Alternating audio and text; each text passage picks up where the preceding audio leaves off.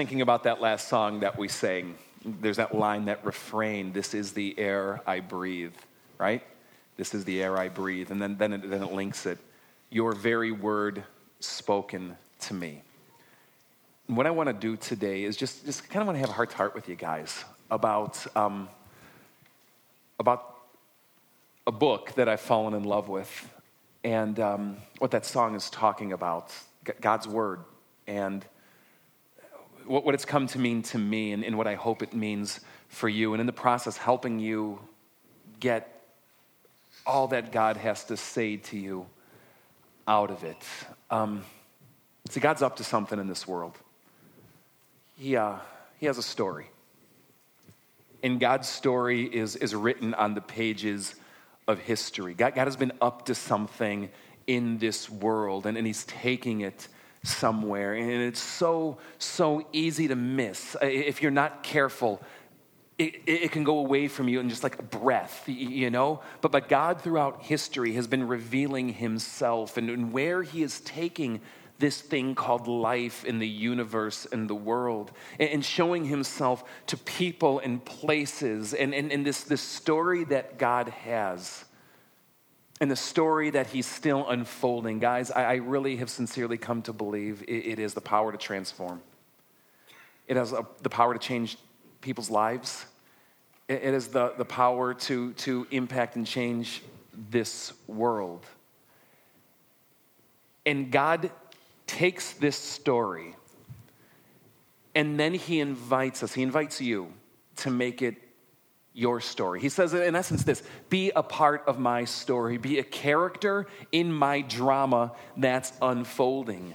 Be a part of where we have been and where we are going because you have a role to play. And I want you to be in this story. And it's when we're in that story and accessing this story that God speaks to us.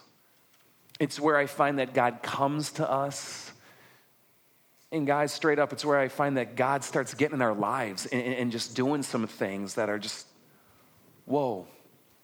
And so, what I want to do today is just kind of share some of my own journey with this story, but, but more importantly, I want to help you with this ah, story right here how to, how to access it, how to read it, how to get into it, how to make the most of it, and, and how to help see God's message and role for you. Does that make sense?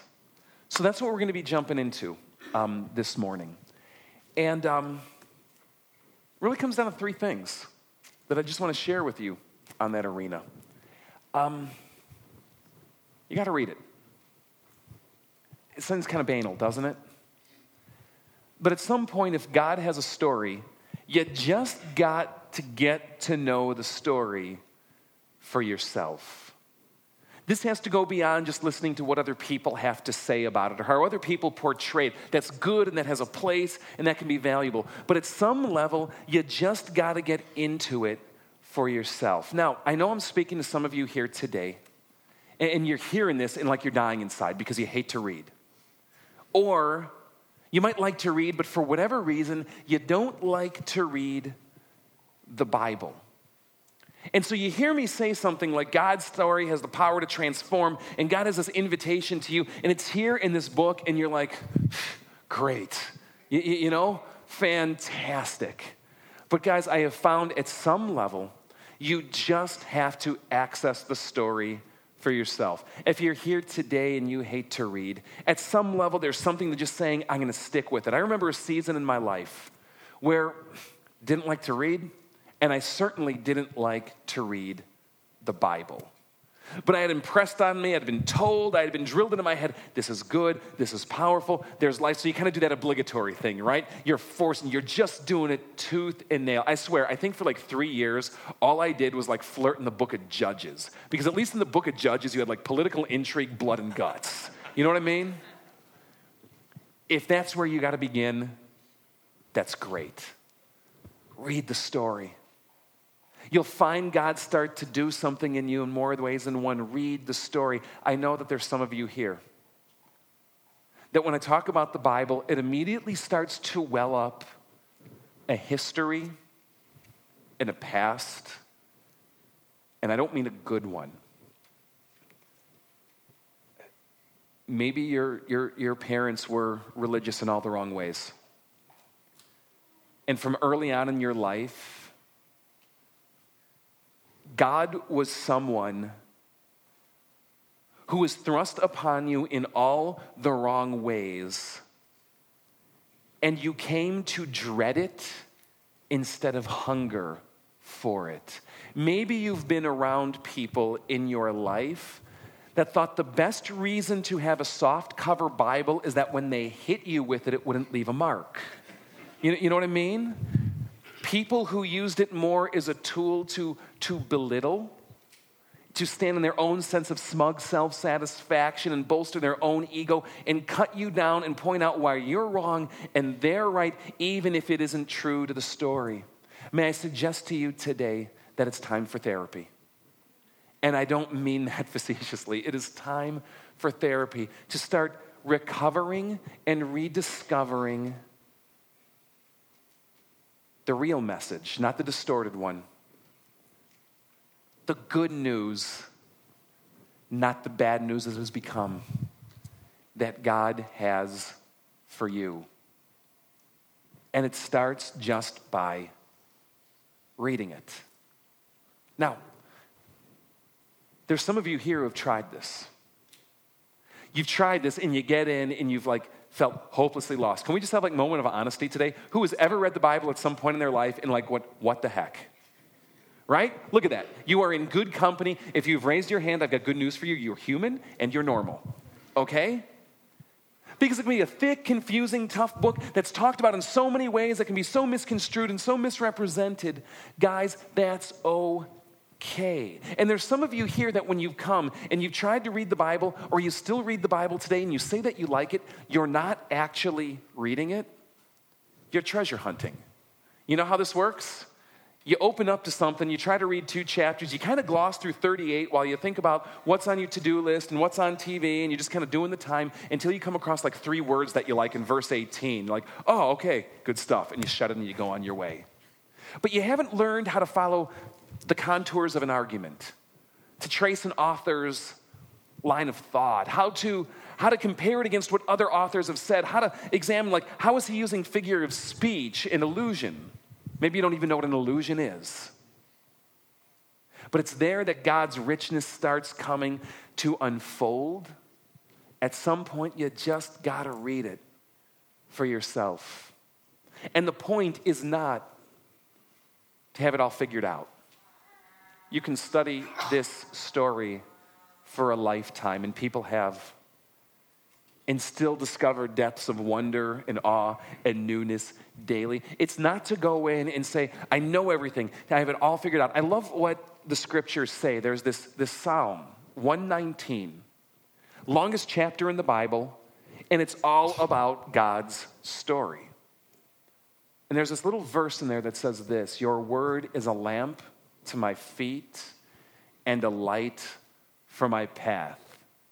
Now, I don't use my feet, I drive, and I don't walk on paths, I go on roads. How about you? And when I'm driving down a road, and when I want to know where I'm going, I want a map, I want a destination, I want GPS telling me every turn. I want I 90 when it's at night and it's dark, right? Every single square inch is floodlighted brighter than the sun the entire way. You know what I mean? And people often go to the Bible to life, to God's story that way. But have you ever been out in the woods, out camping, out somewhere dark, with a flashlight or a lantern or a lamp? Something more true. Well, maybe not the flashlight part. Something more true, probably, to the context of their world. It ain't I 90. It lights three steps, five steps, 10 steps ahead. Oftentimes in this journey and story with God, we don't see every step all the way to the end. But He gives us light for what's right before us, and reading the Bible is the exact same way. Don't go in trying to have it all figured out, to know everything going on. Lord, show me more of your story today. Now, I have found adults absolutely stink at this. We stink at this so bad it's not even funny. And here's why adults don't like to fail. As adults, we don't like to fail. We, we resist failure. We see failure as weakness. And, and I find that as we come into adulthood, we come to find that we get to be pretty used to being good at something. We've had a track record of developing it in, our life to this point. We've learned skills that when we pick up something for the first time, we can kind of engage with it fairly quickly. But have you ever had those moments where you came into something completely brand new? You're like, I have no context for what's going on. What do you do? You push it away, you leave it to the experts, and you move on to other things, right? But have you ever watched a kid? Kids, by and far, aren't afraid to fail. I mean, failure is like their way of life. Okay, seriously, have you ever gone to like a junior high band concert? You know? or football game? Or the worst of the worst, a theatrical performance? right? Their life is marked and riddled by failure. Right? It is. Do they care? They love it. Why is it that we try to expose our kids to everything under the sun? Whether we think there's natural aptitude or not, because they love to learn, because there's something in learning that is, that is really about failing.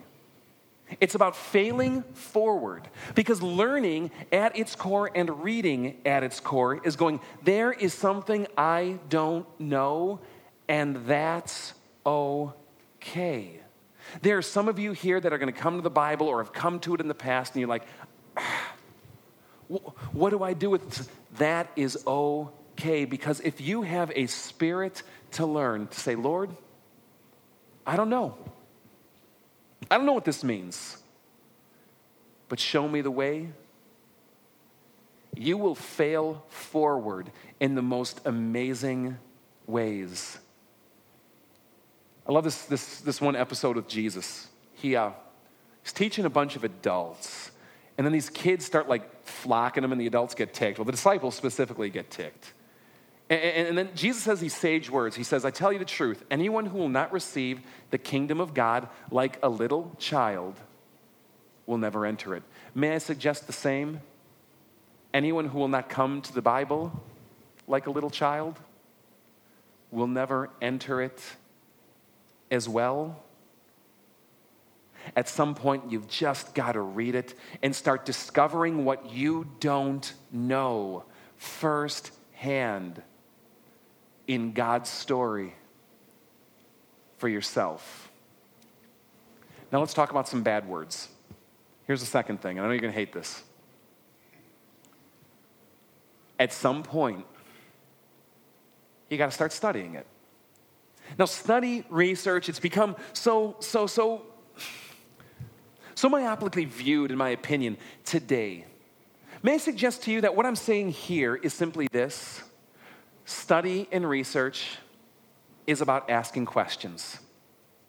At some point, you have to take what you don't understand, what you don't know, and what you are coming across as you read and start asking it questions. Now, I want to give an example to you today of, of how to do this and, and what I mean. So, uh, someone give me a passage, all right? Give me a passage. What do you got? John 10 10. All right, open up to John 10 10 with me. Now, maybe you don't know the Bible well and you don't know where John 10 10 is. That's okay. It's okay not to know. Open the table of contents, find John. It's in the New Testament, it's the fourth gospel, fourth book you'll see listed in the New Testament. The first 10 refers to the chapter, the second 10 refers to the verse, a nice address system that some people built in so it's easy to find. John 10 10. This is what it says.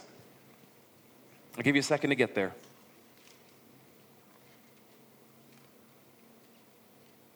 The thief comes only to steal and kill and destroy. I have come that they may have life and have it to the full. I am the good shepherd. The good shepherd lays down his life for the sheep. The hired hand is not the shepherd and does not own the sheep. So when he sees the wolf coming, he abandons the sheep and runs away. Then the wolf attacks the flock and scatters it. The man runs away because he is a hired hand and cares nothing for the sheep. But I am the good shepherd. I know my sheep, and my sheep know me. Now, who at this point is already tuned out? Who at this point is already, what? Shepherds, sheep? What are you talking about? That's cool. That's okay. It's about failing forward. So, what I do when I look at a text like this is I start saying things like this The thief comes to steal and kill and destroy. Who is this thief? Who, who is this thief being referred to? What is being talked about here? How am I supposed to understand this thief? And why is this thief coming to also kill and destroy? Most thieves that I know just steal. So what's going on there? And who is the I? I have come that they may have life to the full. Who is the I referring to? Is it me? Is it my buddy? Is, who's the speaker here? And what's this kind of life that he's talking about? And what does it mean to have life to the full? I mean, does that mean like my diastolic is like under 120 over 80 or something? Or, or, or what's going on? And, and why are they in contrast to each other? And, and what's their history?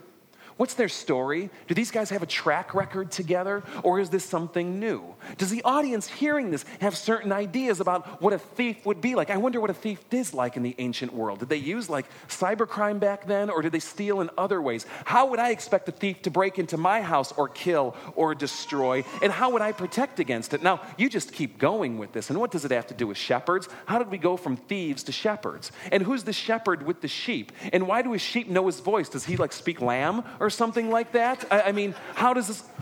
80% of these questions you will never get answers to. But see what I did? You've just got to start asking. And after that, you start asking more. Has the author talked about these things in other places, in other ways? And if these are figures of speech, are there others figures of speech that he's used as well? And why does he say it where he says it in the story? How does it take place and where he's taking me? What does it say before and after? And how does it fit in the weave? And if I've read a little bit more and realized this is one of four stories about Jesus, how might this compare or not compare with what the other authors have said about Jesus? And how does that bring to light something that this guy named John, who wrote 1010, wants to bring? You just got to start asking it questions. And this is where other teachers come in. This is where we are so blessed to be able to learn from people who have gone before us, who have thought to ask questions that we now may just be asking, who have thought to ask questions that we never even thought to ask. Got a good friend, grew up in a church that said, it's the Bible only. No, nothing else. You just read the Bible only. Don't, don't bog yourself down in those other kinds of things. It was always kind of couched in, in a sense of piety, kind of in an idea that Christianity is not about knowledge. It's about a living relationship with, with God, about love and service, they would say. That they would couch in the idea that, that, that, that God can speak and reveal himself to, to the simplest most naive and uneducated among us, which I agree. But you know, the reality is it was just a false piety. It was really just a mask for a stubborn arrogance. A stubborn arrogance that said, There's nothing I can learn from anyone else about the Bible. Guys, would you like to have three Bible scholars who kind of speak your language and get your personality and understand what you're about, gathered there with you every time you've read the thing. I've got good news for you. You can. They're called books. These amazing men and women of God who have poured themselves into trying to understand God's story, have written so many amazing things about books of the Bible and verses of the Bible to help guide you. I brought a couple here today. One of them are called commentaries. They can be short. Here's just some insights on the whole Gospel of Luke. And then there's this Isaiah 56 to 66, one of five volumes. You know what I mean? People writing for us at every level, and there are more of these than can fill this room. But see, here's the real question Do you care? Because at some level, you've got to care enough to dig for it, to seek it out, to start looking for answers and insights into the questions of God's story and your life that you have. I think about what Jesus said ask and you will receive, seek and you will find, knock and the door will be open. And I wonder how many times is there something so amazing that God has to say, but we just don't take the time to seek, to knock, to search it out. And I want to encourage you to that journey today. Now, if that wasn't an ugly enough word, I'm going to give you one more. Start memorizing it. Yeah, I know, right? Start ingesting it and making it your own. I've shared this with many of you in the past. In school, the only report card grade I've ever gotten an F on was memory. Went to a Christian school, K through 8, and it was a class, memory. You had to memorize the Bible. Well, not the whole Bible, parts of the Bible, passages of the Bible. Only grade I ever got an F on because I just didn't do it. I hated it. Oh, I hated it. So I would do what a lot of guys would do. It would be like eight seconds before class, and the teacher was calling you up, and you'd have to recite it one on one, and you're like bringing the Bible, looking up, trying to get every word. And then you get up there, and it's like, um, I think there was a the in there. You, you, you know what? I, it's like these five verse, five word verses they had us to memorize. I remember I went to a public high school in large part because I never wanted to take a class called memory or religion again oh, does God have a sick sense of humor? right? It was not until I got to the seminary that I had a, a love awakened for memorizing. And it wasn't because of some great classwork or anything like that. It was about this dude. His name was Paul. Just in passing, we were, we were talking, and it came up, and he just kind of said in passing that he and his wife were memorizing Philippians. And I went, wait, wait, like Philippians what? Philippians. Philippians? Philippians. I don't even know how to say Philippians. Yeah, we're memorizing Philippians. They were memorizing Philippians. What kind of sick freak does that? Simultaneously, I was listening to the, the, the, this radio program. This guy is named, named uh, Hank Hanegraaff, the, the Bible Answer Man. People would call in with all kinds of questions uh, on the Bible, and he would answer them in real time there on the spot. But, but it never failed. There was this track record. People would call in about, well, a subject matter called eschatology. Basically means end times kind of stuff. And he would never answer them. Or, or, better put, he would always answer them in a specific way. He would always say, You know, I just don't feel like I know enough about this subject yet to give you a solid answer that I can confidently put my feet on. And he would leave it at that. Now, one time I remember this caller um, phoned in and got him to kind of open up a little more, and he started to share his journey a little bit. He said, You know, I, I realized how, how much I didn't know. And what was cool is that it didn't scare him off, it didn't defeat him.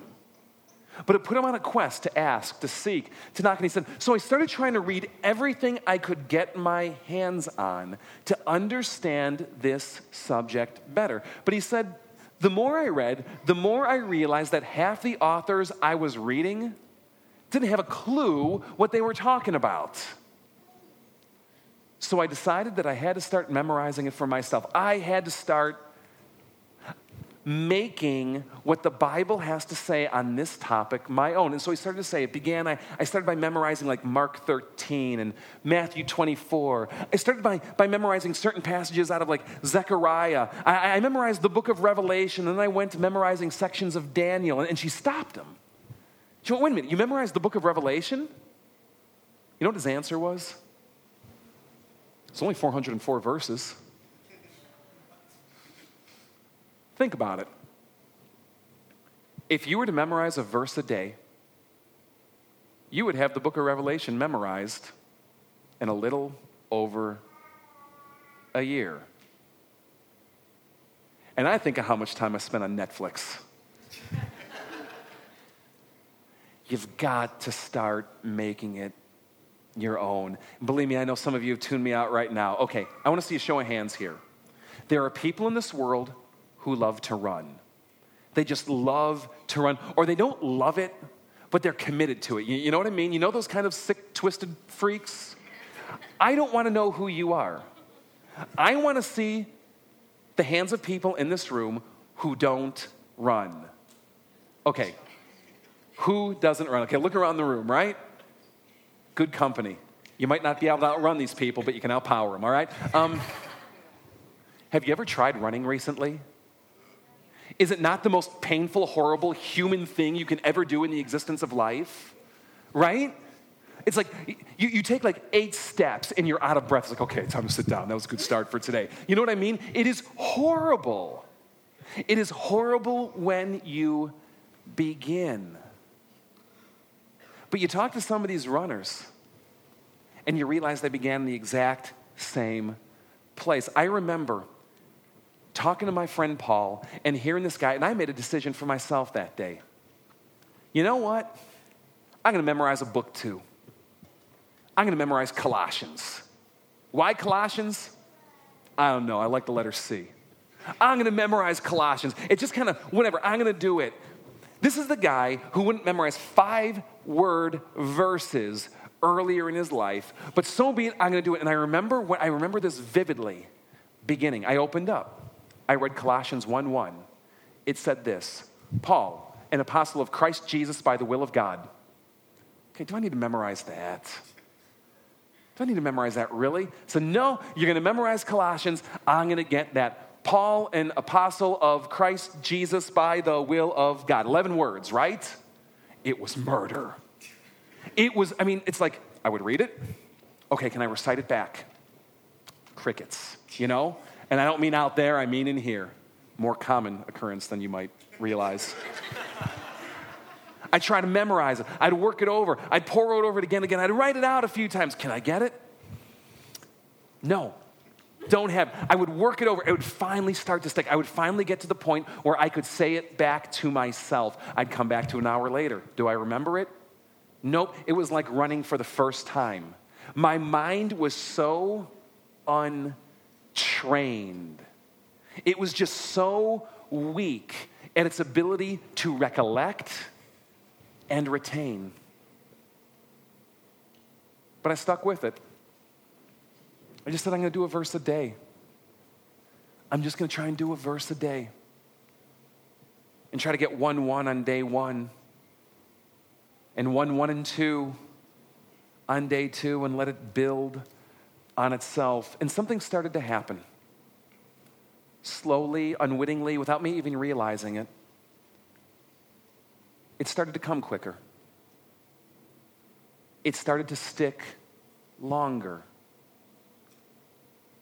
The time it took me to get it down started to decrease, became more nimble. You know what I mean? But something better happened. See, I noticed something started to happen. The Bible, which I always kind of treated as this passive book, this book that just you read it, then you move on, it started to stick with me throughout the day because when you try to memorize something, you got to think about it again and again. I found myself going back, huh, do I know it? Just be driving in the car. Do I know it? I found myself kind of going back and it started to take up shop with me. to, to live with me, to kind of root with me. I noticed it started to do something else as well. Couldn't have put my finger on it, but it started to kind of mess with me.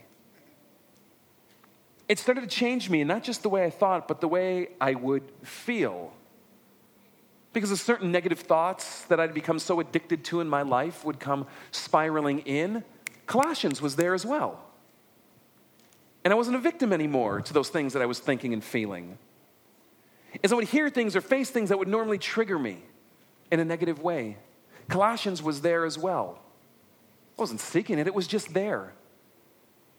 It had become a part of me, and I started to think differently and feel differently and act differently. And suddenly things started to change. Because I'll tell you, there is no substitute for ingesting God's story and making it a part of yours in a personal, intimate way as well. See, God is up to something in this world. He's taking us someplace. And He's revealed Himself. And He takes this story and He invites us to make it our story as well. And it doesn't really go any farther than starting to read it, starting to study it, starting to memorize it and make it your own. But you know, there's one other piece as well. You got to be willing to change. Because learning is about change. Learning is about going from something I don't know to something I do know. But learning is more than that. It's going from, some, from a way of seeing the world to now seeing it differently. I hope I don't believe the same things three years from now that I do today. I hope I'm not the same person three years from now that I am today. I hope this church isn't the same church it is three years from now as it is today. Because for me, to say I don't want it to change is to say I've got it all figured out. God's pretty much done with me. Thank you very much. I found that when you come to God's story, you've got to come with that humbleness like a little child going, God, here I am, willing to learn, willing to fail, willing to change. And I tell you guys, if you open that door, God will mess with you. He will mess with you in all the right ways. He will come to you. He will speak to you. He will convict you. He will bring things up that you would rather not be brought up. He will show you things that you don't want to see that maybe you didn't want to think about. He'll reveal steps in the path that He has for you that you might not have even known were, were possibilities. I think because it is so hard and so scary, it's why we put up a wall. It's why we kind of keep it at bay. Give me a little bit, thank you very much, but no more than that. But God invites you to take His story and make it your own. And that's the challenge I want to give to you today. Next week, we're beginning a 40 week journey through God's story. With it, we're going to have a reading plan for you. A way that you can just be reading the Bible every day in, in, in small bits. We're going to have study sheets for you, ways to take it that'll point out resources and questions and things that you can dig in to take the story deeper. We will have memory challenges for you, ways to take God's story and make it your own. But, guys, what I pray is that you come next week with a heart open to shift, a heart open to change because in that place, I'll tell you, my experience has been God will show up. He'll come. He'll speak. It's where transformation begins. So I want to invite you to rise today. And uh, I want to invite you to pray with me as, as the band comes forward. I'm going to pray this, this, this. It's an ancient prayer, it's, it's a creed, a, a statement of faith that believers have been gathering around for, for centuries. Just pray these words with me. I believe in God, the Father Almighty, maker of heaven and earth